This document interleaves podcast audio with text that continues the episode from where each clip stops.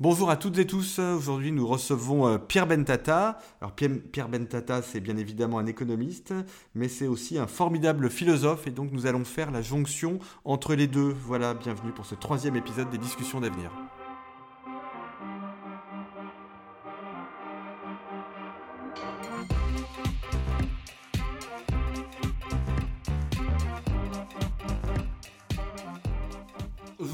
Ravi de retrouver Pierre Bentata. Pierre, euh, on te retrouve euh, chaque mois de novembre, évidemment, à Saint-Raphaël. Tu as euh, publié cette année L'Aube des Idoles aux éditions de, l'Observatoire. Alors, c'est évidemment un, jeu de mots. Tu, paraphrases le, crépuscule des, idoles. Et ton idée, ta thèse, qui est très stimulante, dont moi en tout cas je me sers beaucoup pour ma propre réflexion, c'est de considérer que, au fond, on ne traverse pas une, période d'affaissement de, la religion, mais plutôt euh, l'émergence de nouvelles euh, religions, alors qui ne sont pas des, religions au sens traditionnel du terme, encore que, hein, on, va, on va en parler, mais en tout cas des croyances irrationnelles, une certaine forme d'écologisme, le, véganisme, euh, alors peut-être quand même dans le champ religieux, le radicalisme, on, va en, parler, mais ton idée, je ne veux pas trahir ta, pensée, hein, tu, vas la, tu vas la développer, mais ton idée, c'est que les, récits traditionnels ont cédé la place à des, croyances de type religieux, ce qui pose des, problèmes pour, pour les équilibres sociétaux, pour le débat public, euh, dont d'ailleurs on peut, on, peut pâtir, hein, on en parlait avec euh, Gérald Bronner lors du précédent euh, podcast, ça signifie aussi peut-être que le débat public lui-même est pollué, entre guillemets, par, par ces nouvelles religions, alors que nous, on est des rationalistes, donc on, aime bien débattre de, choses qu'on peut étayer, qu'on peut argumenter. Oui, tout à fait. J'ai pas trahi ta, pas trahi ta pensée? C'est bien ça, oui. Bien, alors, bien sûr, le débat, il est pollué. Euh, il est pollué de fait, justement parce qu'on n'est pas les seuls à se dire des rationalistes. C'est que toutes les personnes, et en fait nous tous euh, à un, certain degré, on adhère à des croyances, on adhère à des idéologies, mais qu'on ne prend pas pour des religions ou, euh, dont on considère le contenu étant purement scientifique et rationnel. Et c'est bien là le problème. Mm. Le problème, c'est que celui qui vous dit qu'il est aujourd'hui un adepte de théorie du genre et qui perçoit tout par la théorie du genre, ou euh, le transhumaniste qui voit tout à travers le prisme et les promesses du transhumanisme, se considère toujours comme quelqu'un qui se fonde sur de la science et pas de la croyance. Or, ce que j'essaye de montrer dans ce livre, c'est que si les religions traditionnelles ont un peu, disons, perdu, euh, perdu leur impact, ou disons, leur capacité à organiser complètement la société, le contenu lui-même du besoin de croire et de foi, il s'est simplement déversé dans un autre forme, une autre forme de contenant qui sont ces idéologies politiques. Ça, veut dire qu'on a quand même besoin de récits collectifs, c'est-à-dire quelque chose de cet ordre-là. Oui, oui. La société, elle peut pas. C'est la, la, conclusion, en tout cas, quand j'essaye de suivre la, piste du pourquoi, comment ça se fait que bien qu'on soit euh, rationnel ou plus mm. rationnel qu'on l'a été avant, que la science soit plus présente, comment ça se fait qu'on reste quand même dans une illusion dont on a relativement conscience que nos, nos idéologies sont des croyances, c'est parce qu'on a besoin de croire. De toute façon, on peut rien y faire, ça c'est un besoin. Alors on, verra peut-être dans un second temps si euh, un, récit démocratique ou un récit républicain ou un récit libéral est, est, possible, mais peut-être parle-nous déjà, pour bien qu'on comprenne, de, de, ces croyances, les, les, principales. Hmm. Quelles sont-elles? Alors tu, as parlé... Euh, d'une certaine forme de féminisme. D'ailleurs, c'est pas le féminisme. Euh, ah oui, non, nous, on est des nous, on est des vrais féministes, universalistes, euh, mhm. voilà, mais une certaine forme de, dévoiement du, du, féminisme, voilà, une certaine forme d'écologisme aussi. On a, toi et moi, avec notre ami Pierre-Henri Tavoyot, publié une tribune là-dessus dans, dans, les échos il y, a, quelques semaines. Est-ce que tu peux nous les présenter? Oui, bien sûr. Euh, alors disons qu'on a, il faut partir en fait peut-être de, Raymond Aron. C'est le premier qui avait identifié ce qu'il avait appelé les religions séculières. Et alors, bien que je sois libéral, je me dis, bon, Raymond Aron, parce qu'il était dans un combat euh, idéologique, parlait pas du libéralisme, mais il est possible qu'à certains égards, lui, le, libéralisme aussi soit une religion séculière, mais il regardait principalement ici le communisme et le nationalisme. Et on a des formes, en fait, qui, dérivent de ça et qui ont, qui, ont vraiment les mêmes caractéristiques. Et donc, on a, euh, moi, j'observais le véganisme dedans, ce que j'appelle l'écologisme radical, ceux qui sont aujourd'hui collapsologues ou euh, qui nous disent que c'est l'apocalypse, qui, qui, proposent que l'humanité disparaisse tout simplement. Alors, ils croient en quoi? Non, mais restons un peu là-dessus parce que c'est vraiment un sujet du moment. Eux, ils croient en quoi, par exemple? C'est qui leur dieu euh, Alors, oui, c'est ça. Peut-être, tu as raison, le, plus intéressant, c'est d'essayer de voir en quoi c'est une véritable démarche euh, qui, est en fait identique pour tous, à l'exception du transhumanisme, euh, mais qui est une démarche religieuse. Ils considèrent qu'ils avaient un Éden au, départ, c'est l'idée de la nature. Et leur nature est une harmonie euh, parfaite.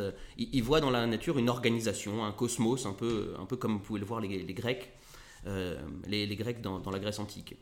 Euh, et, donc tout semble bien organisé, et il y a un péché originel qui est l'homme au milieu de ça, qui dès l'origine, Aurélien Barraud par exemple le dit tout à fait explicitement, dès que, dès, que l'homme a, commencé à se développer, et même quand il était un chasseur-cueilleur, il a détruit la nature. Mmh. Euh, et, cet acte de destruction, ce, refus d'un homme qui naturellement tend vers l'artificiel, vers la modification de son environnement, ça constitue le péché originel qui nous amène sur un très long euh, chemin, de, chemin de croix, qui est aujourd'hui la destruction de la, nature, le fait qu'on ait un réchauffement climatique, le fait que toute notre organisation et que toute notre prospérité se fasse toujours aux dépens de la nature elle-même. Et il y a une seule façon de se réconcilier, c'est d'accepter les prophéties et les, lois qui sont fournies par des gens comme Aurélien Barraud ou par mm. Greta Thunberg, qui sont de nous dire, bien, en fait, il faut que l'homme se conforme enfin à la nature. Et puisque la nature de l'homme, ils, ils, en ont bien conscience, c'est d'être justement d'une certaine manière anti-nature ou d'être euh, en, contradiction, en opposition avec ce qu'ils considèrent à tort être une organisation harmonieuse, eh bien, il faut modifier l'homme. Et donc ici, le salut passe chez eux très simplement parce que Barreau appelle une révolution ontologique. Il faut que l'homme soit plus un humain, définitivement, pour pouvoir enfin accéder au salut. Et là, il y a la promesse, comme dans toutes les autres idéologies, une fois qu'on aura respecté ces lois transcendantes que découvrent certains grands prêtres de, leur Église, alors on va pouvoir avoir un paradis. C'est ça, donc on n'est pas du tout dans une démarche scientifique. Euh, c'est Aurélien Barreau pourtant est un scientifique, euh, c'est son métier en tout cas, mais cette logique-là n'est pas du tout euh, une logique scientifique, parce que tu as tout à fait raison de rappeler que l'histoire de l'homme a toujours été, enfin de l'homme, de l'humain, faire attention à ce qu'on dit maintenant, mais euh, quand je parle de l'homme, c'est avec un grand H, est, une histoire de construction contre la nature. Et ça, je veux dire, mmh. tous les historiens l'expliquent. Il y a eu une très grande littérature sur la préhistoire euh, ces 10-15 dernières années, parce que la technologie a, mmh. permis de beaucoup mieux comprendre cette période. Et on sait très bien que la domestication du feu, par exemple, est vraiment. Il n'y a, rien de moins naturel que la domestication du feu. Le feu préexistait, bien sûr. mais on l'a domestiqué pour commettre, pour, pour faire de, euh, pour commettre des actes anti-écologiques euh, d'une certaine façon. Bien sûr. Mais, mais, euh, mais d'ailleurs, ce qu'il y a d'intéressant, c'est qu'en fait, c'est pas, et dans toutes les idéologies, c'est la même chose, c'est pas une négation pure et simple du, fait scientifique ou d'une approche qui est raisonnée et raisonnable. sauf que dès qu'elle se trouve confrontée, parce que trop radicale, avec des, des phénomènes réels, alors elle va décider de nier la réalité. C'est en ce sens-là que vraiment on peut considérer que c'est une religion, parce qu'elle suppose un autre monde plus véritable que, le nôtre. Dans, le cas des véganes, c'est. Alors oui, vas-y, explique-nous des, disons, ceux qui vont encore plus loin, parce que finalement, les, les véganes sont une, une, branche, disons, plus, plus calme euh, des partisans de l'antispécisme. Et chez les antispécistes, c'est très clair. On a au départ une approche qui est très euh, philosophiquement fondée, où on se dit, voilà, qu'est-ce qui fait la différence entre un humain et autre chose? On se dit, il n'y en a pas. Au final, euh, la, seule chose qui nous permet de déterminer ou de vraiment distinguer des, êtres, c'est euh, leur capacité à communiquer, puis surtout à ressentir de la douleur. Et à cet égard, presque toutes les créatures vivantes, et même le, végétal, hein, en ressent. Donc on va les mettre sur un pied d'égalité. Alors c'est très stimulant intellectuellement. Sauf que de, cette approche qu'on peut considérer comme une approche qui est scientifique, alors euh, parce qu'il nie pas complètement les, différences, on arrive à des phénomènes où on nie complètement la réalité. Se dire, ben, puisqu'on est les mêmes, on peut se marier éventuellement avec un dauphin, par exemple, ou ce qui compte dans, une relation de couple est simplement euh, à quel point euh, mon chien est d'accord pour, pour m'épouser. Et, on arrive surtout à des, des, problèmes qui sont des problèmes qui, là, se confrontent directement à la réalité. Une grande question qui se pose, c'est qu'est-ce qu'on fait des animaux qui sont par nature des prédateurs? Parce que ça, ça signifie dans leur, euh, dans leur idée, puisque l'homme est toujours coupable ici lui-même d'utiliser la nature et d'utiliser les animaux, alors si un prédateur fait la même chose, c'est que lui aussi, il est la représentation d'une nature qui est défaillante. Or, comme elle est posée comme parfaite, bah, il va falloir corriger ce problème. Et donc là, il y a la question, on se dit, est-ce qu'il faut les manipuler génétiquement? Est-ce qu'il faut les condamner à disparaître parce qu'ils créent du mal? Et, plus généralement, vous en avez leurs grands, leurs grands prêtres, que ce soit Volker Sterling ou, euh, que, ou, d'autres hein, euh, vont vous dire bon, la vraie question, euh, c'est de savoir comment on donne une citoyenneté et un territoire particulier à chacun de ces animaux, comment on vit en harmonie, alors que clairement, il n'y a pas d'harmonie entre les animaux eux-mêmes. Bien sûr. Bon, moi, je suis pas, d'accord quand même avec cette idée selon laquelle euh, il n'y a pas de différence fondamentale entre les, humains et les animaux, parce que non, non, moi non plus, mais c'est une posture qui philosophiquement, à la limite, peut se tenir. Mais je pense que Oui, enfin honnêtement, difficilement. C'est pour ça que le, le spécisme, l'antispécisme, pardon, m'a toujours semblé être euh, une, doctrine extrêmement euh, fragile si on y réfléchit quand même un peu, un peu en profondeur, parce que bah, enfin, c'est l'argument de Rousseau, quoi, selon lequel les, les animaux sont plus régis par leurs instincts que par leur culture, mhm. les humains sont plus régis par leur culture que par leurs instincts, et, et ça me paraît honnêtement assez difficile à, à nier. Euh, notre ami Étienne Klein, dans son euh, émission La conversation scientifique euh, sur, sur, France Culture, fait toujours un billet au début. Et puis, il y a quelques années, il avait fait une émission sur ce sujet-là quelle est la différence entre l'humain et l'animal? Et il avait, dans son, son, billet introductif, il avait dit de façon amusante, mais c'était très profond en réalité. le, la différence, c'est que les humains ont un musée de l'homme, les animaux n'ont pas de musée de l'animal. Ils n'en ont même pas dans leur carton, mais c'est pire que ça, ils n'ont même pas de carton. Donc mhm. l'humain est quand même un homo faber. Euh, oui, bien pas, sûr. Pas l'animal. En revanche, la question du bien-être animal, qui est complètement distincte, elle, est parfaitement fondée. La défense du bien-être animal, avec une logique même tout simplement utilitariste. Hein, diminuer la, quantité de souffrance, de toute façon, c'est euh, parfaitement fondée philosophiquement. Oui, bien sûr. Non, non, mais c'est tout à fait. Mais c'est, mais c'est là où c'est, intéressant, c'est qu'il y a toujours une partie qui est une réflexion où on se dit, voilà, c'est quelque chose de très pur euh, d'un point de vue rationnel ou logique. Euh, et, c'est quand on gratte un peu qu'on s'aperçoit, et c'est en ce sens qu'on a une forme de mystique, qu'il y a quelque chose ici qui est irrationnel, ou il y a quelque chose qui est un présupposé, et il y a des contradictions dans le, il y a des contradictions dans le débat, parce que très clairement, par exemple, Peter Singer vous dit, ben alors il va falloir qu'il y ait des droits des, animaux, mais, mais qui va pouvoir euh, faire valoir ces droits? Ce sont forcément des humains qui eux-mêmes, du coup, vont aller se mêler de choses pour lesquelles les animaux n'ont rien demandé, devant des tribunaux qui sont purement humains, au nom de lois qui sont uniquement humaines, les autres s'en foutent. Euh, et, et, on arrive toujours là. Et, ce que j'essayais de, de, détailler de façon un peu systématique dans, dans le livre, c'est comment on en arrive là. Et donc je me disais, en fait, on a, on a trois, grands, euh, trois grandes étapes que tout le monde franchit euh, à des degrés divers, mais on a d'abord une simplification à outrance de, de, de la façon dont, dont, on envisage notre théorie, avec une idée qui est encore une fois fondée sur une approche scientifique tronquée ou biaisée c'est qu'on propose des postulats en disant ce sont des postulats qui sont des axiomes, ce sont des vérités générales. De là, on a tiré des, raisonnements qui sont logiques, donc nos conclusions sont toujours bonnes. Ce qui fait que plus personne n'a à s'embêter à aller décortiquer l'idéologie. On se sent proche d'une idéologie, par épiderme, par proximité intellectuelle, par l'histoire, et on va directement adopter les conclusions, donc on simplifie complètement la pensée, parce qu'on se dit de toute façon elle est scientifiquement bonne. Donc plus besoin de s'intéresser au concept même. Et c'est comme ça que vous avez des gens qui ne vont plus aller critiquer Peter Singer, alors qu'en fait, sur le fond, ils ne sont pas d'accord avec les conclusions qu'il peut avoir. Mais même chose, chez les, même chose dans beaucoup d'idéologies, chez les communistes qui vont vous dire à chaque fois, euh, ben, écoutez, c'est pas la peine de lire Marx, je, moi je suis communiste, quoi. Mais, et quand vous leur dites, mais voilà l'application, euh, voilà ce que ça donne, et en plus, c'est opposé à ce que disait Marx, ils n'en savent rien, parce que c'est pas le problème. Finalement, on a tellement simplifié qu'on peut avoir une pensée qui n'est qu'un slogan. Et c'est tout le danger, c'est que quand une pensée est simplifiée et devient vraiment quelques mots, bon ben, on ne peut plus s'entendre sur le plan politique. On revient sur le problème qu'on avait au départ de faire société. On peut plus s'entendre quand des gens vous disent d'autres, c'est la faute à l'État chez les libéraux, c'est de la faute du, marché chez les autres, c'est la faute des femmes, c'est la faute de l'homme blanc, c'est de la faute de, l'homme en général. Et, donc en fait, chacun va avoir son étendard, la nature, euh, le, la richesse, la prospérité, la paix, euh, l'harmonie. Et, et là, on peut plus s'entendre. Et ça nous amène à un deuxième, un deuxième moment qui est, puisque tout le monde en fait a à peu près conscience de ça, et que dès qu'on gratte un peu, on s'aperçoit que les choses sont plus compliquées que ça, et qu'on ne veut pas rentrer dans cette complexité parce que ça affaiblirait notre idéologie, et eh ben on accepte que toutes les réalités se valent, et on va se battre uniquement sur le terrain des idées, avec un grand I. Et alors là, bon bah tout est possible, parce que sur le terrain des idées, quand la réalité ne compte plus, chacun peut dire ce qu'il veut, et finalement tout le monde est, tout le monde est d'accord sur le fait que la réalité étant euh, mise à l'écart, on va simplement se disputer sur quelle est la perfection qu'on voudrait avoir, en sachant qu'on sera tous déçus. C'est là où on est mal à l'aise dans le débat public.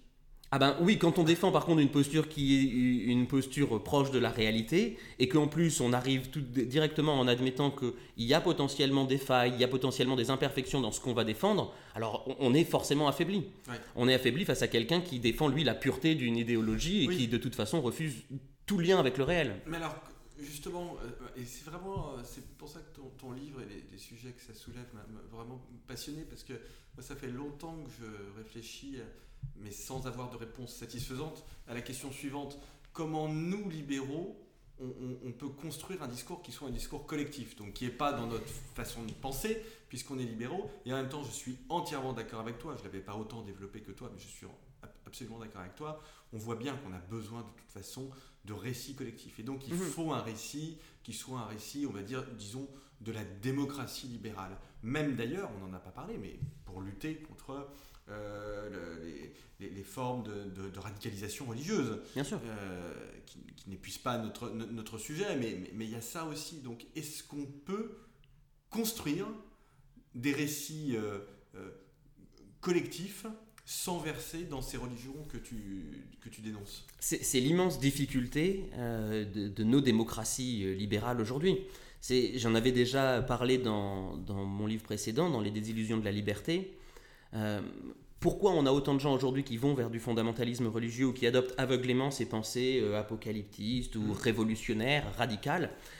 C'est parce qu'il y a quelque chose qui est un véritable, un vrai, véritable désenchantement. Il y a un, il y a un malaise Mm. euh, métaphysique qui, s'accompagne de la, euh, de- qui accompagne la prospérité matérielle avec Oui. laquelle on vit aujourd'hui. C'est là où on revient à Raymond Aron d'ailleurs, puisque tu l'avais aussi Oui. paraphrasé dans un livre Oui, bien sûr. précédent.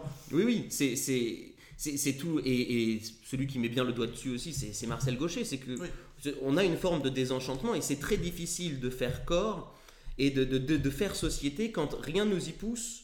Parce que ce qu'on a défendu, c'est le fait que les individus sont des fins en soi, qu'ils peuvent avoir des images différentes du bonheur, et que pourtant, il va falloir s'accorder sur des principes qui sont des principes généraux pour pas sombrer dans du relativisme ou sombrer dans, un espace, euh, enfin sombrer dans une situation dans laquelle chacun s'enferme dans son espace privé.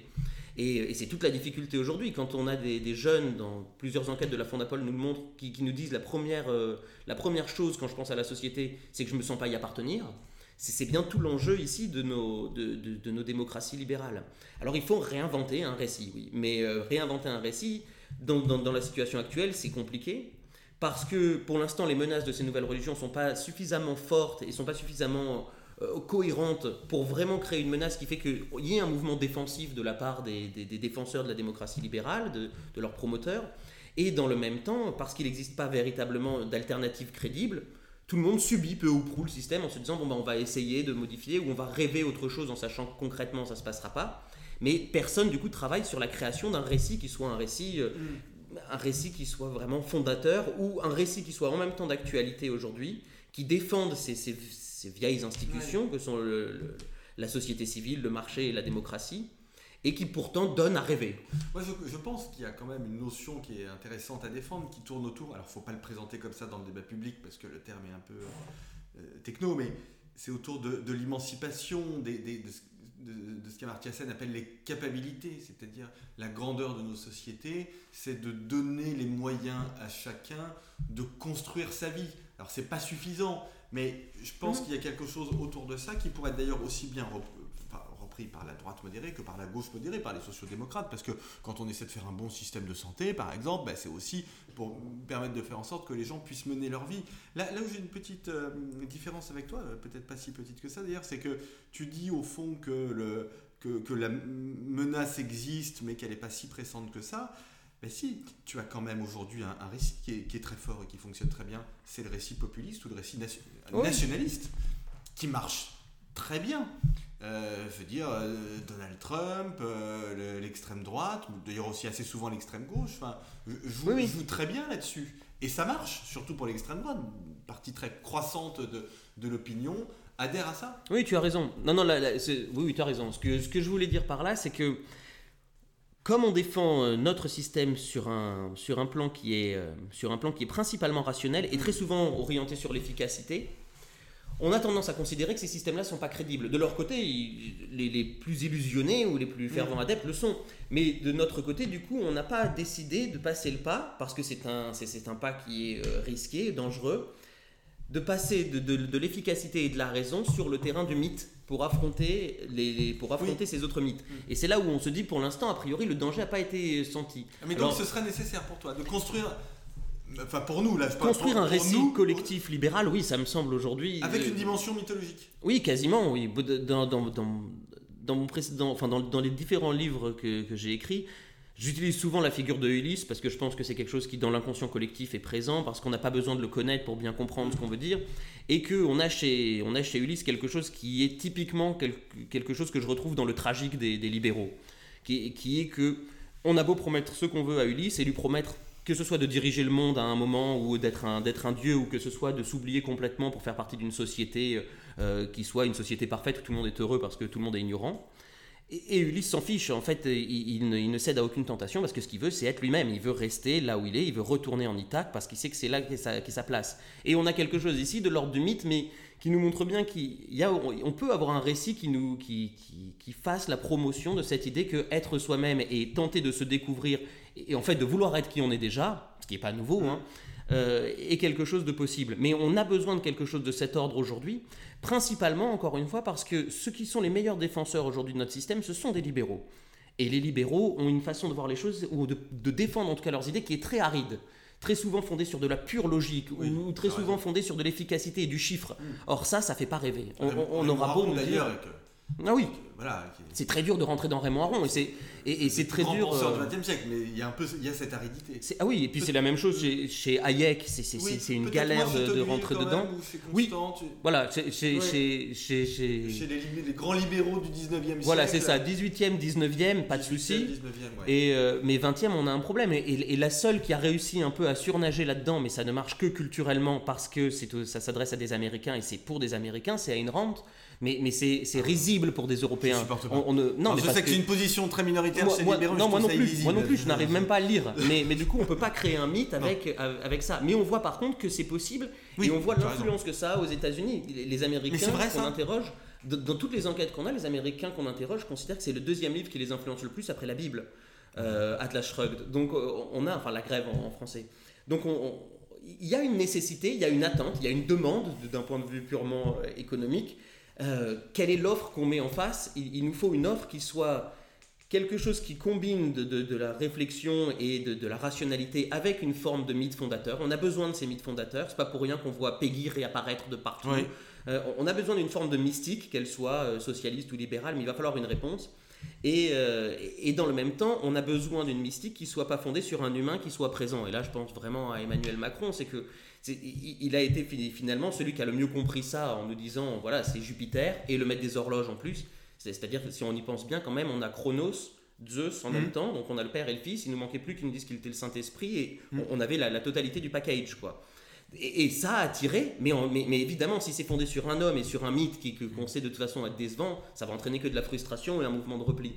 Donc on a besoin de recréer quelque chose, mais qui, qui, qui prenne vraiment la mesure de qu'est-ce qu'on considère être vraiment le, fondement de nos sociétés, sur quoi on ne transige pas, et pourquoi on peut être fier de, de, de, ce, qui, de ce, que ça a créé aujourd'hui, de ce que ça a promu aujourd'hui. Et tu penses qu'on va être capable de le faire, puisque ce podcast, c'est les discussions d'avenir, c'est en lien avec les rencontres de l'avenir. Donc, euh, on a eu euh, au, 19e siècle le, crépuscule des idoles, je me souviens plus d'ailleurs de, l'année de.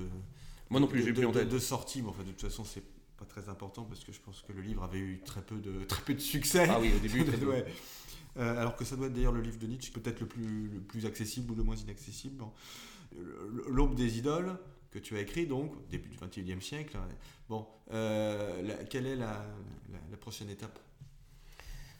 Tu es confiant dans, ce, dans le, fait qu'on soit capable de construire ce... Je suis pas, je peux pas dire que je sois confiant. Je pense qu'il faut, je, pense en fait, en tout cas, ce que j'encourage les libéraux à faire, c'est déjà de présenter leurs idées, parce qu'il n'y a pas de raison de, changer ces idées, mais de les présenter d'une façon qui est plus poétique.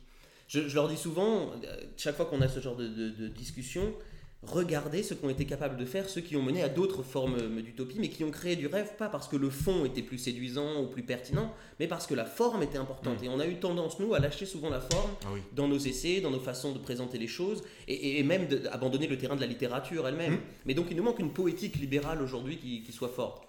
Alors il faut qu'on y travaille ensemble, mais, mais moi j'attends avec impatience un, un roman qui soit un roman libéral ou un essai qui soit un, essai digne de ce qu'on avait euh, chez Lucrèce d'abord ou chez les, les, présocratiques entre guillemets euh, qui, qui, étaient capables d'écrire en vers sur des sujets, euh, des sujets techniques ou scientifiques ou, même je pense plus récemment mais à Bachelard. Hmm.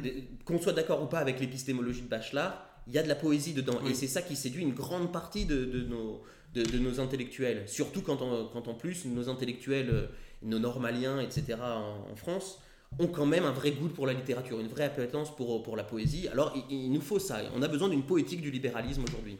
Est-ce que je suis confiant? Je me dis, une fois qu'on a mis le doigt sur le problème, ça va en tout cas nous aider à avancer. Mais il va falloir qu'on qu'on travaille davantage sur la forme.